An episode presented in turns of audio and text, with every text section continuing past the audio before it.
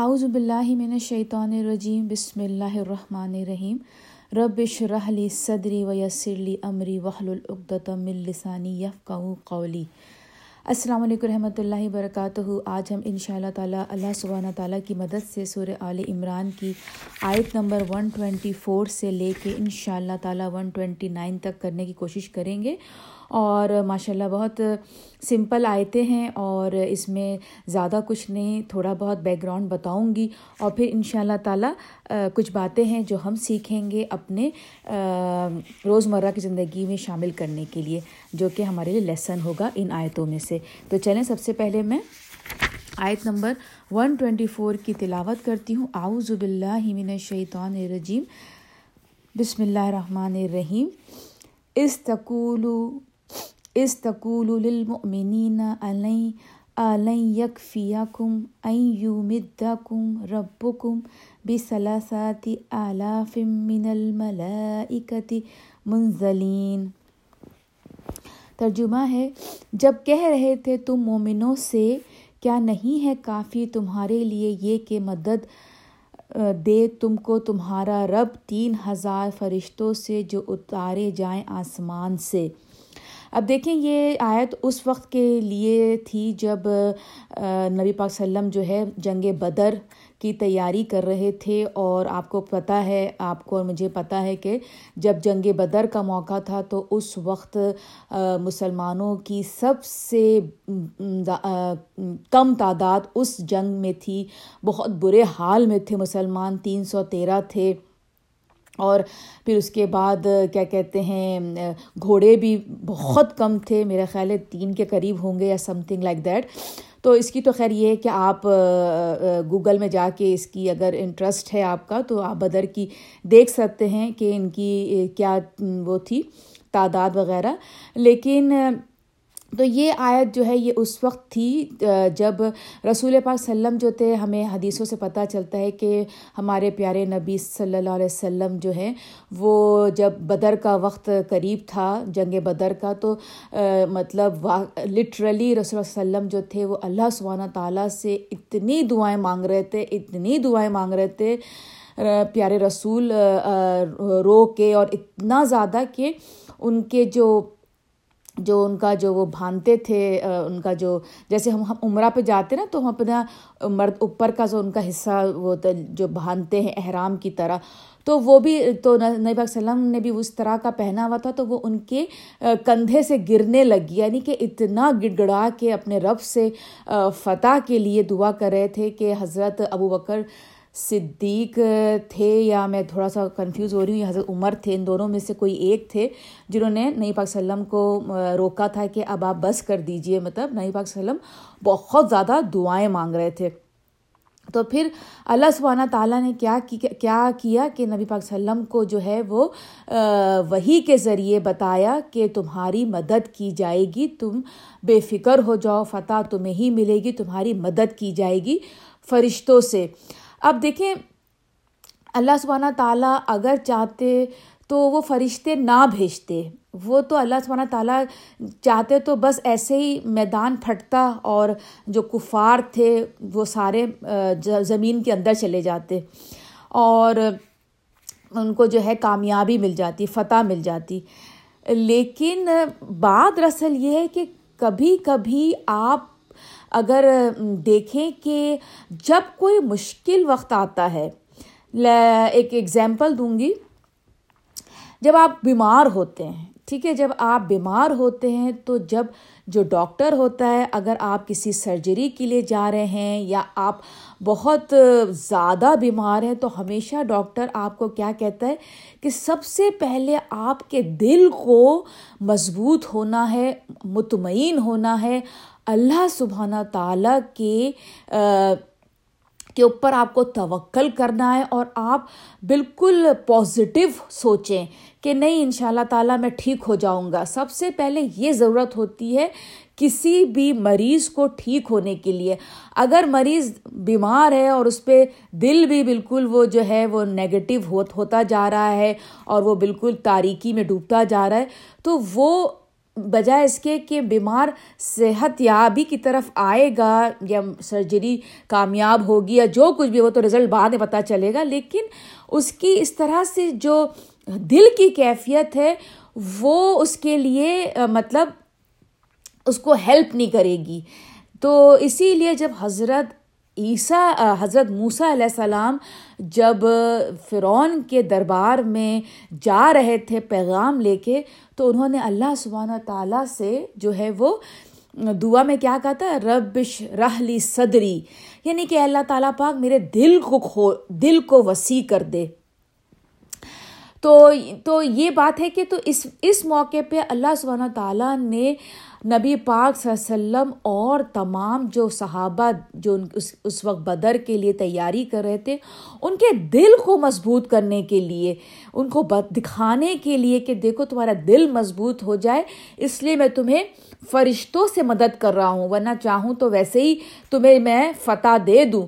لیکن دل کا مضبوط ہونا ایک ہوتا ہے نا عین یقین اور پھر اس کے بعد تو وہ چیز یہاں پہ نبی پاک وسلم کو اللہ سبحانہ تعالیٰ نے خوشخبری دی تھی۔ اور نبی پاک وسلم جو تھے وہ صحابہ جو تھے جو جنگ کے لیے تیاری کر رہے تھے، ان کو ہمارے نبی کریم صلی اللہ علیہ وسلم نے بتایا کہ تمہاری مدد فرشتوں سے کی جائے گی۔ تو پھر آگے کیا ہوا کہ اب لیکن بات دراصل یہ ہے کہ دیکھیں اللہ سبحانہ تعالیٰ مدد ضرور کرتے ہیں۔ جہاں پر بھی کیا کہتے ہیں مدد مانگی جاتی ہے، اللہ سبحانہ تعالیٰ کی طرف سے مدد ضرور آتی ہے، اس میں کوئی شک نہیں۔ لیکن آگے کی آیت میں اللہ سبحانہ تعالیٰ نے دو کنڈیشن بتا دی۔ دو کنڈیشن بتا دی ہیں۔ اچھا اس سے پہلے میں ایک چھوٹی سی آپ کو تھوڑا سا ایڈ کروں گی۔ کہ دیکھیں نبی پاک صلی اللہ علیہ وسلم نے جب اللہ سبحانہ تعالیٰ سے دعا کی تو بہت گڑ گڑائے بہت روئے، بہت مانگی دعا۔ دیکھیے جب جب ہم، آپ اور میں جب کسی مشکل میں آتے ہیں نا، تو فرض کریں اگر مجھے پیسے کی ضرورت ہے، ٹھیک ہے، اور میں جا رہی ہوں فلانا اپنی دوست سے پیسے مانگنے یا اپنی بہن سے پیسے مانگنے، کسی بھی تو میں کیا کروں گی کہ میں جب اس سے مانگوں گی تو سب سے پہلے میں اس کو اپنا حال حال بتاؤں گی۔ کیوں مانگ رہی ہوں؟ ہاں نہیں، بہن، بہت پریشانی میں ہوں۔ اچانک سے اتنی بڑی سی مصیبت آ بیٹھی اور شوہر کے بھی اتنا نہیں کر پا رہے، بچوں کی بھی ذمہ داری ہے۔ اور مطلب میں اس کے سامنے بہت آجزی کے ساتھ اپنا رونا روں گی۔ پھر اس کے بعد جا کے جو مدد کرنے والا ہے، تبھی وہ میری مدد کرے گا۔ اب اگر اس کے سامنے میں کچھ بھی نہیں کہوں گی اور پھر جا کے بالکل ایسے، تو وہاں بات اتنی زیادہ بنے گی نہیں۔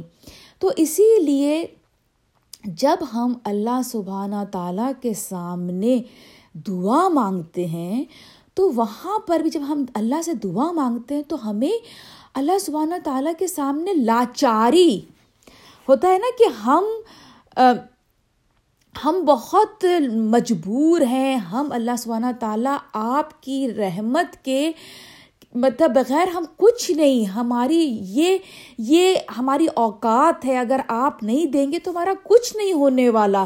یعنی کہ اللہ سبحانہ تعالیٰ کے سامنے اتنی زیادہ اپنے لاچاری اور ان کی، اللہ سبحانہ تعالیٰ کی حکمت، ان کی بڑائی ان کی تعریف میں کلمات کہنا چاہیے ہمیں جس سے اللہ سبحانہ تعالیٰ کو پتہ چلے کہ ہاں میں ہوں جو عظیم ہوں، جو پاور میں ہوں، جو طاقت میں ہوں۔ اور ہم کون ہیں؟ ہم پاور لیس ہیں، ہم ذلیل۔ ذلیل کو جو ہے عربی میں کہتے ہیں، ذلیل کا مطلب ہوتا ہے جو اس کے پاس کوئی پاور نہیں ہو، بالکل لاچار، مجبور۔ تو وہ عربی میں ذلیل میں آتا ہے اور عظیم کا مطلب ہوتا ہے بہت پاور والا، ساری کل پاور اس کے ہاتھ میں ہے۔ تو تو جب کبھی ہم اب اللہ تعالیٰ کے سامنے جب ہم نماز میں دعا مانگتے ہیں، تو ہم اپنے اندر بہت زیادہ انکساری لے آئی، لے آئیں تاکہ اللہ سبحانہ تعالیٰ کو یہ چیز پسند آتی ہے۔ بعض لوگ دعا بہت شارٹ کرتے ہیں تو ان میں تو ان کو یہ ہے کہ اللہ سبحانہ تعالیٰ کو پسند ہے کہ میرے سامنے تم جو ہے وہ، کیونکہ ایک وہی موقع ہوتا ہے جب بندہ اپنے رب کے سامنے جو ہے وہ بات کر رہا ہوتا ہے اپنے رب کے سامنے ایک بالکل تعظیم کے ساتھ۔ ہوتا ہے نا، جیسے آپ دن بھر میں تو اللہ تعالیٰ سے بات کر رہے ہوتے ہیں، دل ہی دل میں، لیکن نماز ایک ایک خاص وقت ہے۔ جیسے ہونا چاہیے نا، ایک میٹنگ ٹائم ہوتا ہے۔ دن کا پانچ وقت کا ٹائم کیا ہوتا ہے؟ آپ اللہ تبانہ تعالیٰ کے ساتھ لٹرلی مطلب بالکل سچ میں آپ میٹ کر رہے ہوتے ہیں، آپ صاف ستھرے ہوتے ہیں، باوضو ہوتے ہیں۔ جیسے کہ ایک بڑے سربراہ کے سامنے جب بندہ جاتا ہے، تو اس حال میں ہم نماز کی حالت میں ہوتے ہیں اپنے رب کے حضور۔ یعنی کہ ہم بالکل، ہمارا جو نماز میں، ہماری جو باڈی کا جو وہ ہوتا ہے نا کیا کہتے ہیں، اگر آپ دیکھیں اسٹرکچر جو ہوتا ہے، وہ بالکل بہت ڈھیلا ڈھالا، جیسے کہ ایک بالکل مظلوم شخص، مظلوم عورت اپنے آقا کے سامنے کھڑی ہوئی ہے۔ تو ایسا نہیں کہ اکڑ کے کھڑے ہوئے ہیں اور نہیں، اتنا جھک جانا ہے اپنے رب کے سامنے۔ تو بہرحال یہ ہے کہ اللہ سبحانہ تعالیٰ سے نماز میں دعا کے ذریعے رشتہ بنانے کی کوشش کریں گے۔ کیا کہتے ہیں؟ اگر الحمد للہ آپ کی زندگی میں الحمد للہ سب کچھ صحیح چل رہا ہے، بہت زیادہ مانگنے کے لیے، حالانکہ مانگنے کے لیے تو بہت کچھ ہوتا ہے، صرف دنیا ہی نہیں ہے آخرت کے لیے بھی بہت کچھ مانگا جا سکتا ہے۔ تو اس میں پھر یہ ہوتا ہے کہ پھر آپ ایٹ لیسٹ آپ اور میں اللہ سبحانہ تعالیٰ کی تعریف بیان کریں اور اپنی کمزوریاں دکھائیں، اللہ سبحانہ تعالیٰ کو، اللہ تعالیٰ کے شکر ادا کریں جتنا بھی ہم کر سکتے ہیں۔ تعریف اور اس کا شکر، الحمد، حمد میں دونوں چیزیں آ جاتی ہیں۔ تو تو میں آپ کو بات بتا رہی تھی کہ ہم نے اس آیت میں یہ کرا کہ اللہ سبحانہ تعالیٰ نے کہا کہ تمہاری مدد کی جائے گی۔ لیکن پھر اگلی آیت میں اب جو ہم ون ٹوینٹی فائیو کریں گے، اس میں اللہ سبحانہ تعالیٰ نے دو شرط بتا دی۔ دو شرطیں بتا دی کہ کس صورت میں تمہاری مدد کی جائے گی۔ کیا ہے وہ دو چیزیں؟ ان تصبر و تتقو یعنی کہ صبر اور تقوا یہ دو کوالٹی اللہ سبحانہ تعالیٰ نے بتا دی کہ اگر تمہارے اندر یہ دو چیزیں ہوں گی تصبرو یعنی کہ اگر تم نے صبر کیا صبر کا مطلب میں آپ کو پہلے بتا چکی ہوں، ایک تو صبر یہ کہ آپ کا برا وقت آیا، آپ نے کسی سے کمپلین نہیں کی، آپ نے کسی، کوئی اگر آپ کی ایکسپیکٹیشن پہ نہیں اترا، اس کو بھی آپ نے نظر انداز کیا، آپ نے اللہ سبحانہ تعالیٰ کے ساتھ بالکل صبر کیا، نماز، جا نماز بچھائی، روتے چلے گئے۔ ایک تو یہ صبر ہو گیا کہ کسی کو آپ نے، دوسرا صبر، جیسے کہ میں آپ کو پہلے بتا چکی ہوں جو کام آپ کر رہے ہیں اس کو کنٹینیو کرتے چلے جائیے۔ جیسے کہ مثال کے طور پہ، چھوٹی سی مثال دیتی ہوں، آپ تفسیر سنتے ہیں۔ الحمد للہ ہر ہفتے پیر کے دن آپ کے پاس تفسیر پہنچ جاتی ہے۔ آپ تفسیر سن رہے ہیں۔ سن رہے ہیں، سن رہے ہیں، سن رہے ہیں۔ ایسا آپ کو محسوس ہو رہا ہے کہ مجھے نہیں لگتا کچھ خاص چینجنگ آ رہی ہے میرے اندر یا میری سراؤنڈنگ میرے گھر پہ۔ آپ اللہ تعالیٰ کی طرف سے کوئی رحمت ہے، کوئی برکت ہے، حالانکہ ایسا ہو نہیں سکتا، آپ کو نہیں دکھائی دے رہا، لیکن ایسا ہو نہیں سکتا کہ چینجنگ نہ آئے۔ بہرحال، آپ کو محسوس ہو رہا ہے، لیکن آپ صبر کے ساتھ اپنا حصہ ڈالتے چلے جائیے، اپنے حساب سے تفسیر سنتے چلے جائیے، وہ ایک طرح کا صبر میں آ جائے گا۔ یعنی کہ آپ نے صبر سے کام لیا اور آپ وہ کام جو اچھا کر رہے تھے، وہ کرتے چلے گئے۔ دوسری مثال حضرت عائشہ رضی اللہ تعالیٰ عنہ کے جب ان کے اوپر جب تہمت لگائی گئی تھی تو حضرت ابو بکر صدیق جو کہ کسی ایک شخص تھا، اس کی کفالت کرتے تھے، ان کو مہینہ پیسے باندھے ہوئے تھے، تو حضرت ابو بکر صدیق نے اس وقت، کیونکہ انہوں نے بھی اس میں حصہ لیا تھا، ان صحابہ نے ان کی تہمت جو بات ہو رہی تھی، اس میں انہوں نے بھی حصہ لیا تھا، تو حضرت ابکر صدیق نے وہ ان کے ساتھ کفالت میں ان کو پیسہ دینا بند کر دیا۔ تو وہاں پر نبی پاک وسلم نے کہا کہ نہیں، تم اس کو دینا جاری کر دو۔ تو یعنی کہ یہ بھی ایک صبر میں آتا ہے۔ یعنی کہ جو کام آپ کر رہے ہیں، اس کو کرتے چلے جائیے۔ یہ بھی ایک صبر میں آتا ہے۔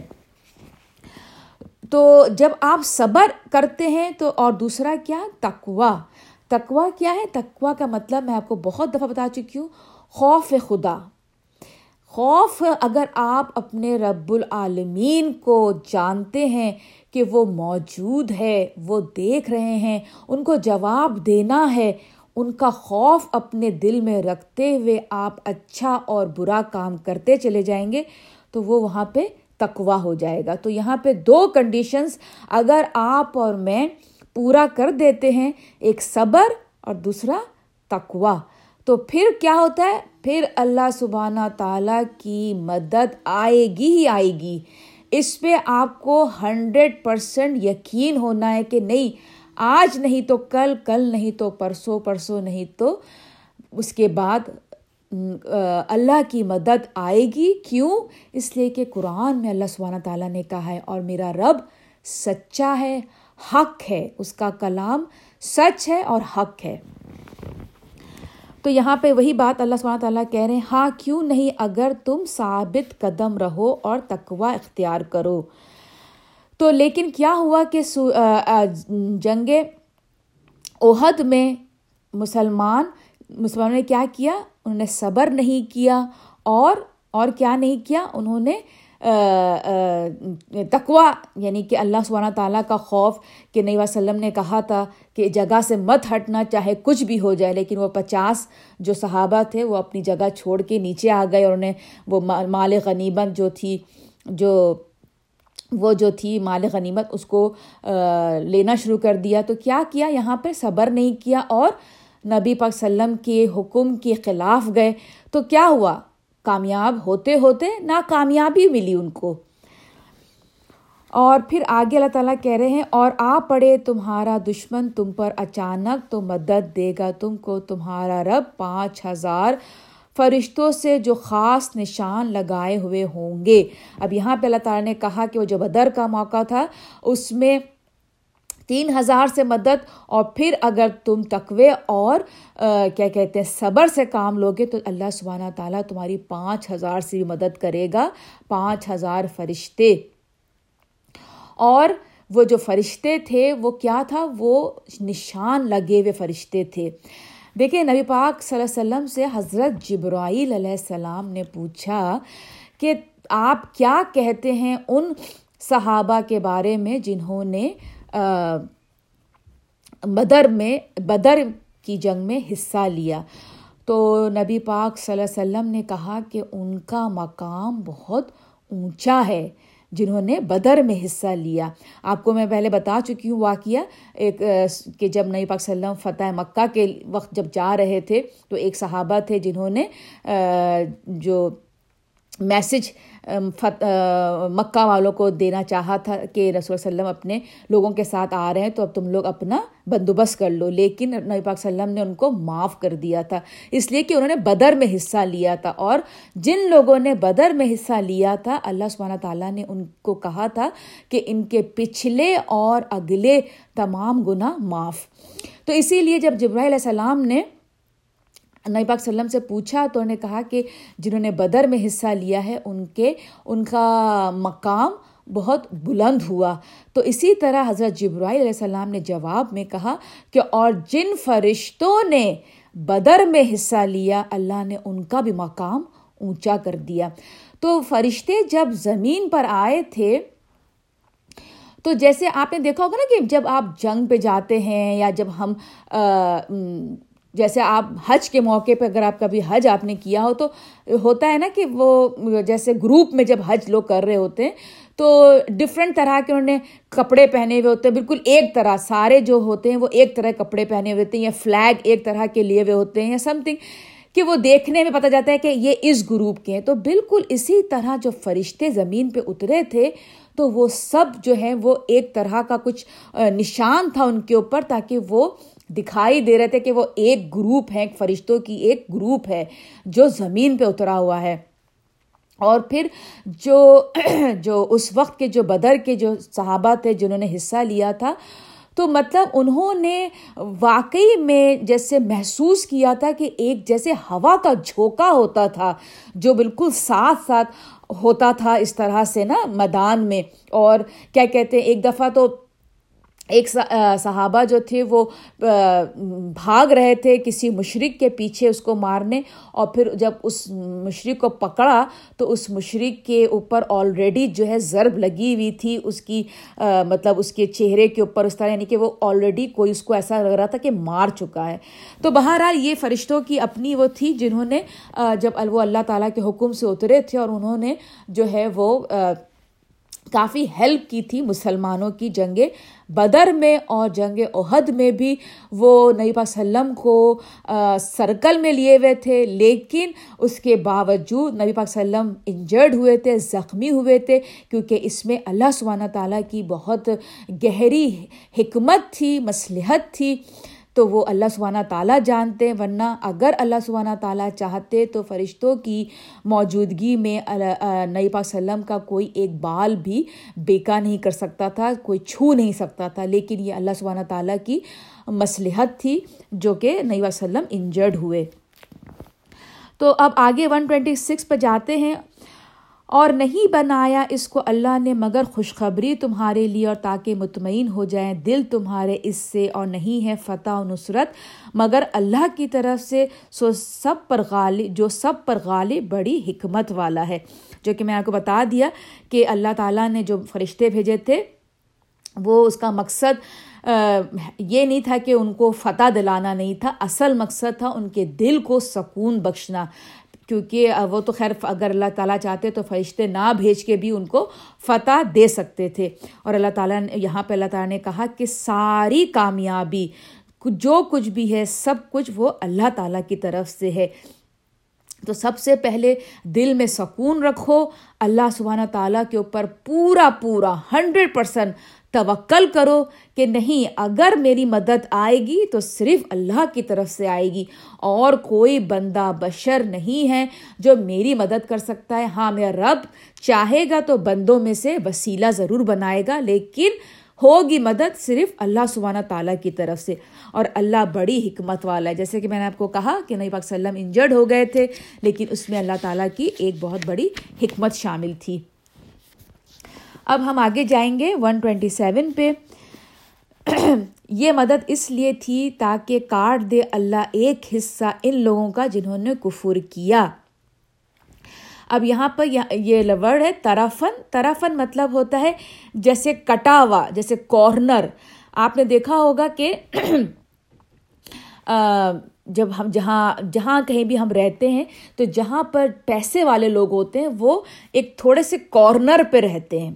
جیسے ہوتا ہے نا سٹی کا ایک الگ سے ایک ایریا ہوتا ہے جہاں پہ وہ پیسے والوں کے علاقے ہوتے ہیں اور وہ بالکل سب سے کٹے وٹے ان علاقوں میں رہ رہے ہوتے ہیں۔ تو بالکل اسی طرح سے اللہ تعالیٰ نے طرفن جو ورڈ یوز کیا ہے، کیونکہ اس میں بہت سارے، جو مشرقین تھے ان کی ان کے جو الیڈ کلاس جو تھی، وہ بھی موجود تھی۔ ان کے بہت پیسہ لگا ہوا تھا ان کی اس کے اوپر، کیا کہتے ہیں جنگ جب آئے تھے۔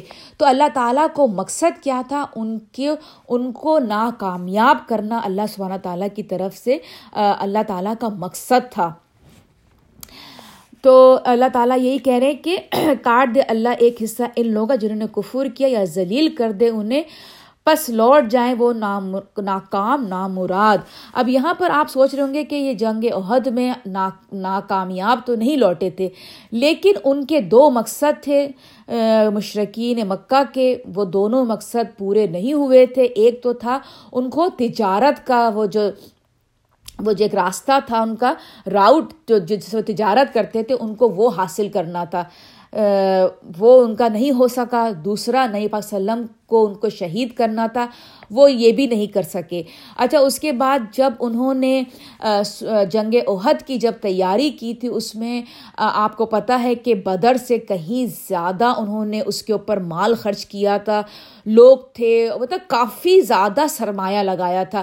اور اس کے باوجود وہ اپنے دو مشن میں ناکامیاب ہوئے تھے، جس کی وجہ سے ان کو بہت نقصان اٹھا ہوا تھا۔ اب آگے ہم چلتے ہیں ون ٹوینٹی ایٹ پہ۔ نہیں ہے تمہیں اس معاملے میں اختیار، ذرا بھی سارا اختیار اللہ کے پاس ہے۔ چاہے تو وہ قبول، توبہ قبول کر لے ان کی اور چاہے تو عذاب دے انہیں، کیونکہ بلا شبہ وہ ظالم ہیں۔ اب اس آیت پہ تھوڑا سا بیک گراؤنڈ بتاؤں گی کہ جب جنگ عہد میں جب مسلمانوں کو اتنا نقصان ہوا تھا اور اس کے بعد علیہ وسلم بھی زخمی ہو گئے تھے، تو یہ ہوا کہ نبی پاک صلی اللہ علیہ وسلم جو تھے وہ پہاڑی کے اوپر چڑھ کے انہوں نے بڑے بلند آواز میں جو ہے انہوں نے مشرقین مکہ والوں کے لیے یہ کہا کہ مفہوم بتا رہی ہوں کہ اللہ تعالیٰ ایسے لوگوں کو کیوں کر کامیاب کرے گا جو اپنے بیچ نبی کے رہتے ہوئے نقصان پہنچاتے ہیں نبی کو اور ان کے لوگوں کو۔ تو ایسے لوگ کیوں کر کامیاب ہوں گے؟ تو اس کے جواب میں وہی آئی تھی کہ اے نبی نبی، اے اللہ کے نبی، ایسی بات مت منہ سے نکالو کیونکہ تم آگے کا نہیں جانتے۔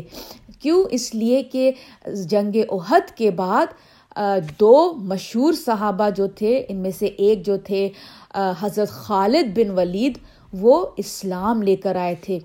تو آپ تو اس لیے ہم جب دیکھتے ہیں دنیا، جب لوگوں کو جو مشرق ہوتے ہیں یا بہت برے ہوتے ہیں کردار میں، تو ہمیں یہ نہیں سوچنا کہ ہاں ان کا تو خاتمہ جہنمی ہے، اللہ تعالیٰ ان سے پوچھے گا، ان کا تو کوئی نہیں، ان کے لیے دعا کر دیجیے اگر وہ زندہ ہیں۔ لیکن اگر وہ حالت کفر میں اس دنیا سے چلے گئے، تو ہمیں سنت سے پتہ چلتا ہے کہ پھر ہم ان کے لیے دعا نہیں کر سکتے۔ لیکن اگر وہ زندہ ہیں، تو ہم ان کے لیے دعا کر سکتے ہیں، جس جس، کیونکہ ہمیں سنت سے پتہ چلتا ہے کہ نبی کریم صلی اللہ علیہ وسلم نے حضرت عمر رضی اللہ تعالیٰ عنہ کے لیے دعا کی تھی کہ وہ اسلام لے آئیں۔ تو اسی لیے یہاں پر جب اللہ تعالیٰ نے حضرت حضرت نبی کریم صلی اللہ علیہ وسلم کو ایسی بات کہنے سے روک دیا تھا کہ اب ایسی بات نہ کہو کیونکہ آگے جو ہونے والا تم نہیں جانتے۔ انہی میں سے جو ہیں دو صحابہ جو ہیں وہ اسلام کے بہت بڑے طاقت بنیں گے۔ حضرت خالد بن ولید، جو کہ نبی پاک وسلم کی گزر جانے کے بعد بھی بہت ساری انہوں نے جنگوں میں حصہ لیا اور کامیاب ہوئے۔ تو اسی لیے اللہ تعالیٰ نے کہا کہ تم ایسا مت کہو، کیونکہ اللہ جانتا ہے کس کی توبہ وہ قبول کر لے گا اور کس کی نہیں۔ اب آج کی آخری آیت ہے، اور اللہ ہی کا ہے جو کچھ ہے آسمانوں میں اور جو کچھ ہے زمین میں۔ بے شک آپ اور میں جانتے ہیں کہ اللہ سبحانہ تعالیٰ ہر چیز جو کچھ بھی آسمانوں میں ہے اور زمین میں، سب کا مالک ایک اللہ رب العزت ہے۔ بخش دے جسے چاہے یعنی کہ وہ جس کو چاہے بخش دے۔ آپ اور میں کوشچن کر ہی نہیں سکتے۔ آپ اور میں یہ کہہ ہی نہیں سکتے کہ اللہ سب، اللہ سبحانہ تعالیٰ اس نے تو اتنے گناہ کیے تھے۔ آپ نے اس کو بخش دیا؟ نہیں، وہ جس کو چاہے بخش دے اور عذاب دے جسے چاہے۔ اور اللہ تعالیٰ اور یہ بھی ہم نہیں کہہ سکتے اللہ تعالیٰ کہ وہ تو بڑا نیک بندہ تھا، بہت نیک نمازی پرہزگار بندی، اتنا لوگوں کی مدد کرنے والی، اس کو عذاب دے رہے ہیں۔ نہیں، ہم نہیں پوچھ سکتے۔ یہ اللہ سبحانہ تعالیٰ ہے جو سب سے بہترین جاننے والے ہیں۔ اور اللہ تو ہے ہی بڑا معاف کرنے والا اور بہت رحم کرنے والا۔ غفور الرحیم۔ رحیم بہت زیادہ رحم کرنے والا کنٹینیوس رحم کرنے والا، بہت زیادہ معاف کرنے والا۔ ہمیں ہمیشہ یہ ذہن میں ہم رکھتے ہیں کہ چاہے ہم پہاڑ کے برابر بھی اپنا گناہ کر کے اللہ سبحانہ تعالیٰ کے سامنے آ جائیں گے اور اللہ سبحانہ تعالیٰ سے معافی مانگ لیں گے اور گناہ پہ دوبارہ سے نہیں کنٹینیو کریں گے تو اللہ سبحانہ تعالیٰ ہمارے گناہوں کو معاف کر دیں گے۔ تو چلے یہیں پر ہی اپنی تفسیر ختم کرتی ہوں۔ جو کچھ بھی غلط کہا وہ میری طرف سے تھا اور جو کچھ بھی ٹھیک تھا وہ اللہ سبحانہ تعالیٰ کی طرف سے تھا۔ مجھے اور میری فیملی کو اپنی دعاؤں میں شامل رکھیے گا۔ آپ بھی میری ہر دعا میں شامل رہتے ہیں۔ السلام علیکم ورحمۃ اللہ وبرکاتہ۔